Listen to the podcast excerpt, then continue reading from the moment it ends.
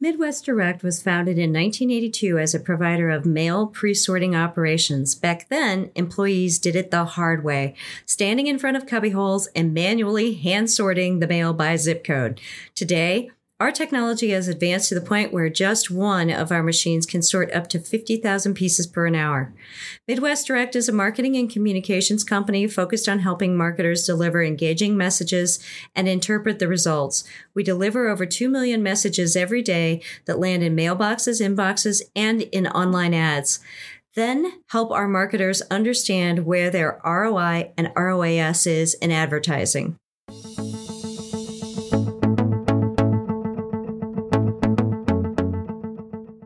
Hi, Michelle Toivonen, Director of Strategic Marketing here at Midwest Direct. And today I'm joined by Gary Seitz, VP of Data and Analytics for C-Track Direct at Midwest. Hi, Gary. Hey. So, Gary, um, we're actually asking you back to do a little bit of a deeper dive on how you work with data to help retailers, especially, but pretty much anybody who needs it develop personas? Yes, actually, yeah, we've done work with uh, retailers and some nonprofits. Uh, I find it extremely beneficial. So, yes, glad to help. So, why don't we start with um, a lot of so obviously a lot of marketers really want to have good persona information. They tend to do a pretty good job of knowing sort of their basic one, but tell me how you can use data to help them develop either a deeper one, a more detailed version of it. I think I think that's the whole key, Michelle. Is um, most businesses know who their general uh, customer is, uh, their target group, the, the largest persona of people. Uh, but this is an opportunity to explore uh, what who else um, what other segments might there be that they could dwell into? Uh, again, whether it's a retailer or, even a, a nonprofit. Um, and we start by by taking uh, customer or donor history, and we like to work with more recent data. Mm-hmm. Uh, the data, uh, the donors or the customers within the last two years. Okay. Um, a lot of companies think, well, you know, let's let's dump five or six or even ten years of data, and it it doesn't prove worthwhile uh, because of changes that might have occurred either in the industry or the type of customer or the product or service offerings. Um, so we we like to start by uh, with that two year group. Uh, correct me if I'm wrong on this. Part of the reason that that it doesn't really work to go back because I know that sometimes marketers will say something like, "Yeah, but our really our best year was, you know, four years ago, and we're trying to recapture that." Um, part of the reason that doesn't work is that the data you're using ties back to home addresses, um, and those change. Yes, exactly. And and again, it's all part of our process too when we're we're building these personas uh, that we do a complete hygiene scrub of the data, but mm-hmm. it's more difficult with data that's four and five years old to, uh, mm-hmm. uh, to get correct information. And again, uh, it may have been a great year four years ago, but uh, the landscape has changed, and mm-hmm. the, the, type of donor or customer that you have is entirely different. Again, because your product or service uh, or the purpose of your organization has has had a change. So we want to identify those. Okay, so Gary, I know you're full of a thousand stories, and we love your stories around this. so why don't you why don't you just tell us about one or two of your favorite case histories or case studies with building personas for clients, whether they're retail or no, nonprofits? Well, sure. I, um, I'll start with with retail, and we've done several retail retail organizations, um, especially those that have uh, locations throughout the country. So they may have uh, brick and mortar locations in 30, 40, or, or 50 locations, uh, multiple states. And uh, they tend to think, okay, it's time to acquire or rent a list or understand who the customers are, that they're all the same, and they're not. Um, so we'd like to break it down by either state or area within. Um, in one particular case, uh, they had locations in 30 states, so we built personas for each state. uh, looking at the primarily looking at the age, income, and, and home values mm-hmm. to understand how the customer in Texas was different than the customer in Illinois and Ohio and Connecticut. And do you see a uh, lot of variability when you're doing that? Like, oh, can oh, it look really different? Yes, it is. It, it really is different, and it, it makes a change in in how they market mm-hmm. to the mm-hmm. existing customers, and also mm-hmm. how we mm-hmm. acquire new names, um, who the customer is. Uh, in other cases, uh, and my favorite example is a, a customer that had uh, four store locations in the Chicago market area, mm-hmm. um, sort of uh, northeast, northwest, southeast, and southwest. And um, we applied uh, some demographic uh, data to those customers, and we found out that the, the customers on the western side of Chicago, the northwest, and the southwest were very similar. Uh, they were females in their uh, later 40s, early 50s. Uh, household income was over $100,000, home value of around 200, 250. Uh, but then there was a, a, difference in the customer that was in the northeast area of Chicago. Uh, tended to be uh, older female, mid to upper 50s, even lower 60s. the income range was higher, 150 to 250 and a higher home value, uh, 350, 350,000 plus. So right away, just in those three locations, uh, we found two different types of customers to market to. But the, the surprising thing was the customer that uh, uh, shopped at their downtown location. Okay. And when we applied demographics there, uh, we actually found that it was a male in his mid to upper 20s and lower 30s with income of 100,000 plus. And wow. these were uh, single males who were, you know, um, working perhaps in the financial district of Chicago, mm-hmm. um, who were um, shopping for their their loft home. Okay. Um, entirely different type of location. So it ended up being three different market niches in the Chicago area. Amazing. And yeah yeah altered how they um, how they acquired names to market in those areas oh and i'm sure they segmented everything out to market just content development and creation probably really got different at the same time yes even speaking to the existing customers was quite different yes very interesting okay the other one was a a uh, is was actually a, um, a membership organization it was a zoological society Okay. And same thing, they wanted to build up their, their membership list. Uh, and I think most people would think, okay, well, for a zoological society, it's going to be a young family with children. Uh, and yes, that was the predominant group. Uh, mm-hmm. But when we apply the same sort of things, the the uh, demographics, uh, age, income, um, we also looked at distance to find out how far people would travel to to go to their local zoo. Mm-hmm. And it did confirm that over 50% of their members were the young family with children and found out, I think they're in about a radius of about 35 miles that they had membership for the Zoological Society. Um, but the second segment that we found um, were grandparents, mm-hmm. uh, those that were 60 plus, uh, and were bringing their grandchildren, and they tended to be a little bit closer. They were about 20 up to 20 miles from the zoo. Mm-hmm. Uh, beyond that, there there weren't a whole lot of members, and we plotted them all out on on a map for them. Mm-hmm. Then we found a third segment, uh, which was really revealing and quite interesting, and that was young married couples, um, in their young twenties, um, recently married, that were within about a five to ten mile radius of the zoo and it was because the zoo was holding frequent evening social activities mm-hmm. um, whether it was you know wine tasting or or fireworks or um, that sort of thing associated with zoo or adopting animals that they had a spike in membership for those young married couples so I gave them a third segment also to uh, market for memberships to their zoo program so I've been in some of these meetings where you get handed the data and they're expecting you to find maybe one more segment. And then you actually go to present the data and you give them the information of um, actually there's a third one. And in this case, it was young married couples within about 10 mile radius of that um, location.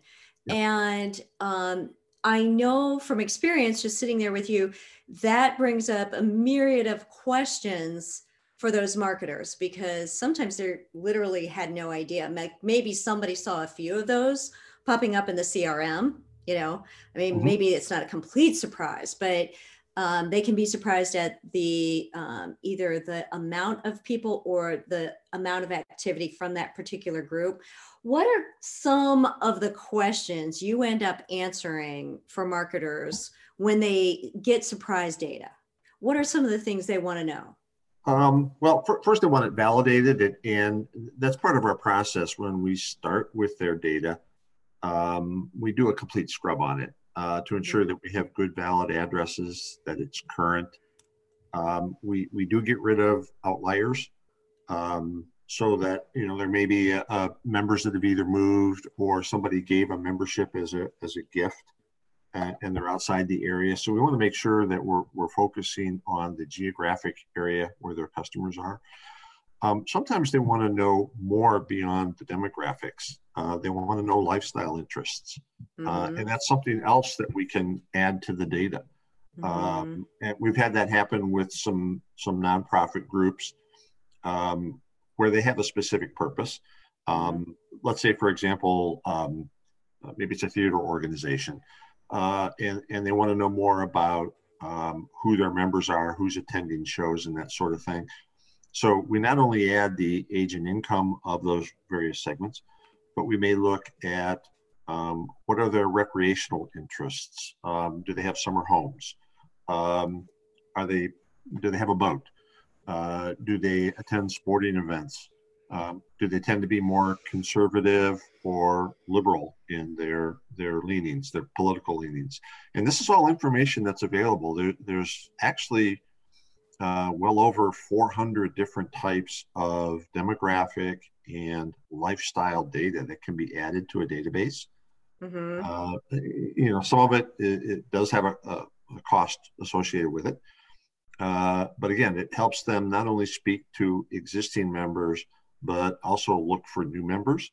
Uh, and in the case of some of these nonprofits, um, if they're looking for supporters uh, in the business sector uh, of who might be a sponsor or an advertiser uh, for a an event. Of course, that that's changed this past year, but uh, for an event or a show or a marathon, a walk, uh, whatever, of what are the interests, and they can go to these companies and say, "Look, we we have."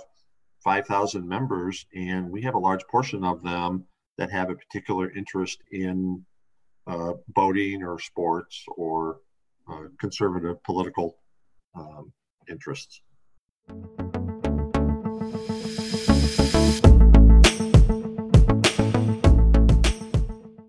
Get better results with better data. If you're like many companies, you have limited time and resources and or the expertise needed to maintain accurate up-to-date information in your CRM.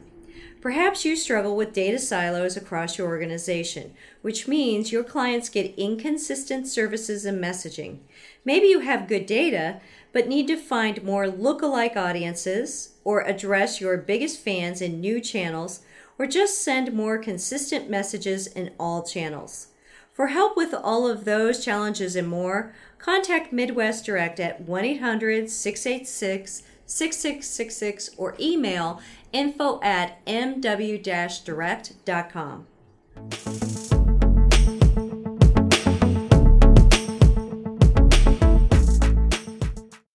That takes care of some of the the questions that are around data that already exists. So now I'm going to take you into um, what I think are is the dream quest of a lot of marketers when they want to work on personas, which is, can you find me lookalikes? That's a great question. Um, yes. So um, we, we can actually go about it a couple of ways. Okay. Um, the first is, is, is what I've been talking about all along, and that's actually appending the data. Mm-hmm. Um, and the advantage of appending the data is that our ultimate customer then owns the data. mm-hmm. uh, and they can utilize it to speak directly to their customers or their donors um, because they have that information. The second option, and it, it's a lot less expensive option, is that we can do a profile uh, of the customer donor. Mm-hmm. Uh, and and in that the the data that I'm talking about, the demographics and the lifestyle interests are added, and a report is automatically generated for the customer, but they don't own the data. Okay. Uh, it makes it a little more diff- difficult to segment the customers, like we did with the Zoological Society. Um, but the, the let's say the retailer that we did that had multiple locations in several states, we actually went both approaches. We did appended the data, then we went back and we also did the profile reports. Mm-hmm. Uh, and in the profile reports, uh, after the predominant demographics and lifestyle interests are added, then every household in their geographic area is scored based upon those characteristics. Wow. And then we get a ranking report for every zip code um, in deciles, the, the top 90%, those that best match, and 80% and 70% and so on. Mm-hmm. Um, so the households are scored. So then we can go back and acquire those top scoring names that match uh, the various characteristics mm-hmm. and utilize that in a marketing campaign. It's it's a less expensive approach uh, to do that, and and we've had um, extreme success with that, both with nonprofits and I'm thinking even of a landscaping company mm, uh, mm-hmm. that we we utilize that with. Uh, I think this is like our fifth year. Uh, okay. Uh, we're, we're, actually using scored names to market to new customers uh, for their landscaping service. Yeah, that sounds like a really powerful tool. Um, so one more sort of a another curveball I'm going to throw at you, okay. um, which is okay. So we now know that with the um, CRM data that's so readily available. Um, source attribution is one of the things that marketers are always looking for. Do you use first or last? Is, is that a part of what you do when you're looking for personas? Or is that outside of that and you use it for something else? Um, it, it, can be used. Um, the difficulty is a, a, lot of CRM systems don't capture uh, original source. Okay. Um, it, it, does help because the same thing, we can use source to segment out customers so they can develop specific campaigns based upon source. Okay. Uh, and, and the last activity date, whether it's a donor or a purchase, yes. Uh, as I mentioned earlier, we like to use data that's uh, two years or less uh, to help us identify who the current type of customer is. Mm-hmm. Um, and, and, this applies not only in a, in a consumer um, uh, B2C world, but but also to a B2B. Um, that the same thing can be done using data for businesses. That we, we can attach. It's called firmographics as opposed mm-hmm. to demographics. Mm-hmm. Um, it's a type of business.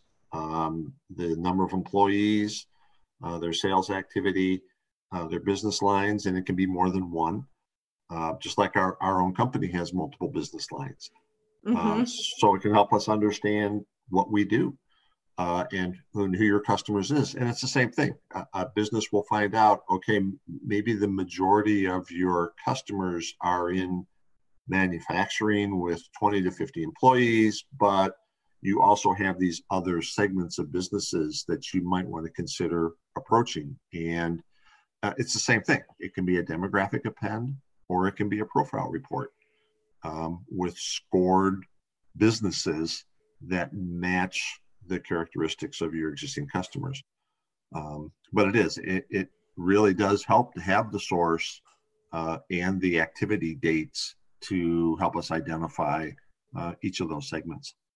Well, now you've opened the door, and um, because I think I I have a little bit of an unfair advantage, and I know what the capabilities of your team is with um, actually merging a whole lot, like very big data files. And where I was going with that is um, just knowing how some of our clients um, have struggled in the past, where they've got data from multiple sources.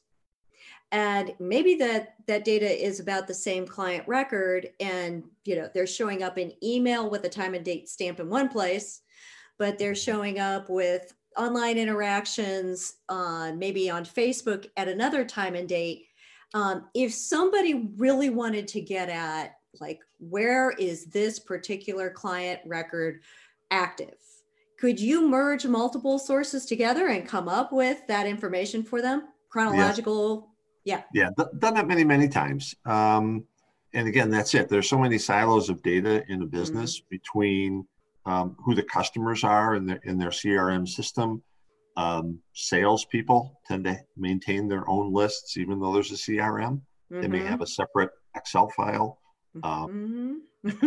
I, well, I probably shouldn't say this, but but a lot of marketing departments also have their own lists separate from the CRM in the mm-hmm. sales department. Not that ours does, right? Um, uh, but but even the accounting department will have have lists. Um, mm-hmm. Customer service staff. Um, and I know I've even seen that when we, have helped company put together their Christmas lists because they have yeah. so many different sources of names to pull that together. Mm-hmm. So we can tag that um, so that we can take any given record and identify uh, whose other database it's appeared on, or um, for marketing purposes, if you if you have specific product lines or business lines um, which one of these customers are active across three of our business lines as opposed to a single line buyer? Mm-hmm. and how can we use that then to approach them uh, and the same thing? Is taking if it's a business taking that firmographic data and saying okay you have this type of customer who only buys a single product line from you as opposed to a different type of customer who's buying from multiple product lines and what they look like and who's eligible to cross sell as opposed to where can we find more of these um, either in a specific geographic area or even nationally mm-hmm. Mm-hmm. Um, well i can imagine that uh, a lot of people who are listening to this today have ideas about how they might want to try some of this for themselves if I'm a marketer listening today and I really want to know more about how you can help me to understand my ba- data better, um, use it to develop personas, get into sort of those specialty niche that maybe are hidden. What are my next steps, Gary? Um, well, the next step is to reach out to you, Michelle. Okay. um, or, or, or to me directly. And um, I, I, like to start with a sampling of the database just to get a look at it so I can get a feel for it also, mm-hmm. see what's there, mm-hmm. uh, and ask some questions about is there other data that's available or how did you come about getting the data that you have? Um, sometimes when, when they send the data, we'll find out that they've already attempted some demographic appends and they okay. include the data that they already have Mm-hmm. Um, so it, it, leads me down another path of looking at what they have. How valid is it? When was it last added? Mm-hmm. Uh, can we improve upon it? Um, we always need a minimum of 500 records uh, to do any sort of analysis with data. Um, but I, I, typically like to start with a larger realm if I can of five sure. to 10,000. Mm-hmm. Um, optimally, in any sort of profile or persona, um, 100,000 records is best. Okay. Uh, again, that's not always possible. Uh, it depends on the nonprofit or, or the company and, and how well their data collection is.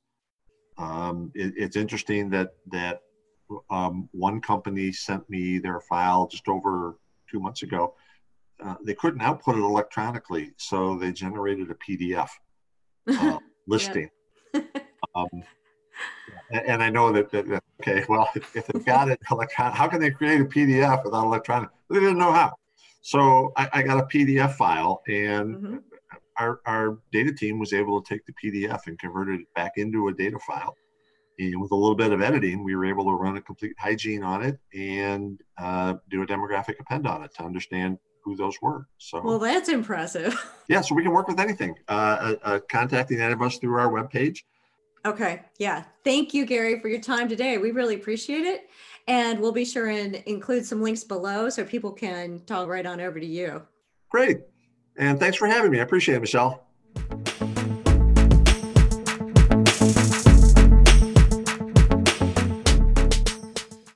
Come a long way in the last 38 years and wanted to share some of our journey with you through the Plus podcast with Midwest Direct. We developed these podcasts to support our clients in all the avenues of marketing they have to execute every day. Tune into the Plus podcast every other Tuesday to hear interviews with industry experts, dispelling mail, data, and marketing myths, real life case studies, and more. We can't wait to share our insider knowledge, stories, and connections with you on the Plus podcast, where the plus means more.